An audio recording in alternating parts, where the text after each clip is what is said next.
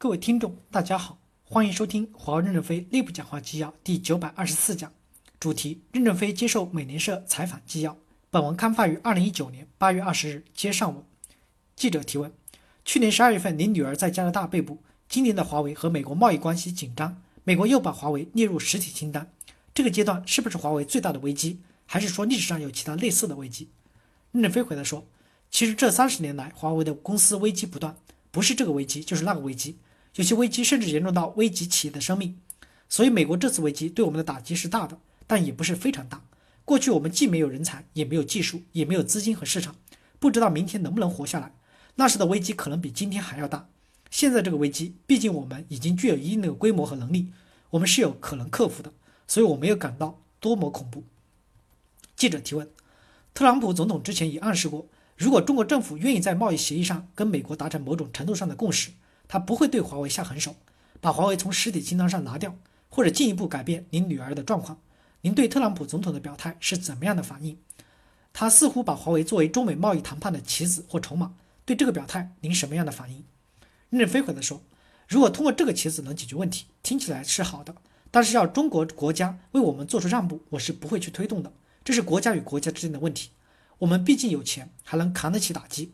中国很多老百姓是贫穷的。”让贫穷的老百姓让一些利益给美国来救一个有钱的华为，我良心上过不去。所以我认为我能坚持多挨打几年，包括我女儿多受一些罪，也不能把中国的利益让给美国。其实美国也应该看到，中国还有不少的贫穷人口，他们的生活还在低水准上。因此，在这一点上，我完全没有考虑，我也不会去求中国政府给美国好处，放华为一马。不放一马，我们就是发展慢一点，莫往州多待一点时间，多受一点苦难。但是对于中国人民，对中对国家有好处，我心里就舒服一点。如果国家拿得很多利益去换取华为的生存，我总觉得对不起自己的国家。如果美国说任正非出一点钱改善一下，我可以考虑。美国说五 G 技术对美国的安全有威胁，我们可以对美国公司完全的转让五 G 技术和生产工艺体系，让美国在五 G 的基础上面开发六 G，缩短美国的技术发展进程。这些我都愿意做，因为这是牺牲我们自己，不用牺牲中国其他人的利益。否则，将来我走在街上，别人会骂我的。记者提问：您刚才提到，有些人认为华为或者五 G 的技术可能构成安全威胁。我想问，华为现在正在做什么，以及未来计划做什么来应对或解决美国、澳大利亚或其他政府的担心，证明技术是安全的，不会构成安全的威胁，从而能够打入全球的五 G 市场？任正非回答说：我认为，如果美国和澳大利亚没有想明白五 G 只是一个先进的工具，对它的安全担忧前，那么最好不要购买华为的五 G 和相关产品，等待全世界实验证明是否安全再购买，不用这么焦心。我个人认为，五 G 只是一个工具，是将来支撑人工智能存在的工具，工具本身没有安全问题。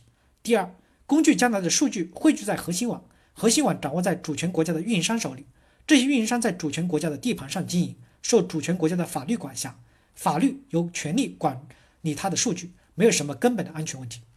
我们自认为没有安全问题，也还在这方面做努力。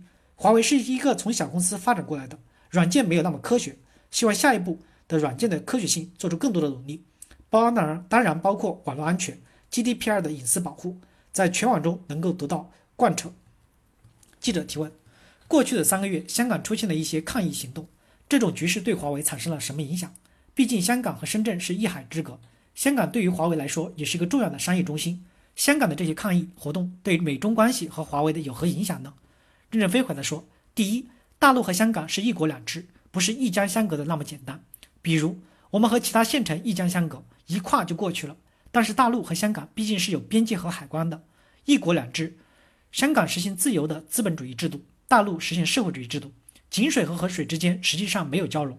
香港贯彻的法律允许游行自由，我们可以理解，只是出现一些暴力行为，应该是不好的。第二，香港的事对我们丝毫没有影响。华为就是好好生产，好好补好烂飞机的洞，让飞机能飞回来。现在我们关心的是，在美国对华为制裁打击中能不能活下来，没有关心到他们关心的问题，也不去研究分析它，还是研究美国实体清单对我们的影响，怎么改进我们的生产。感谢大家的收听，敬请期待下一讲内容。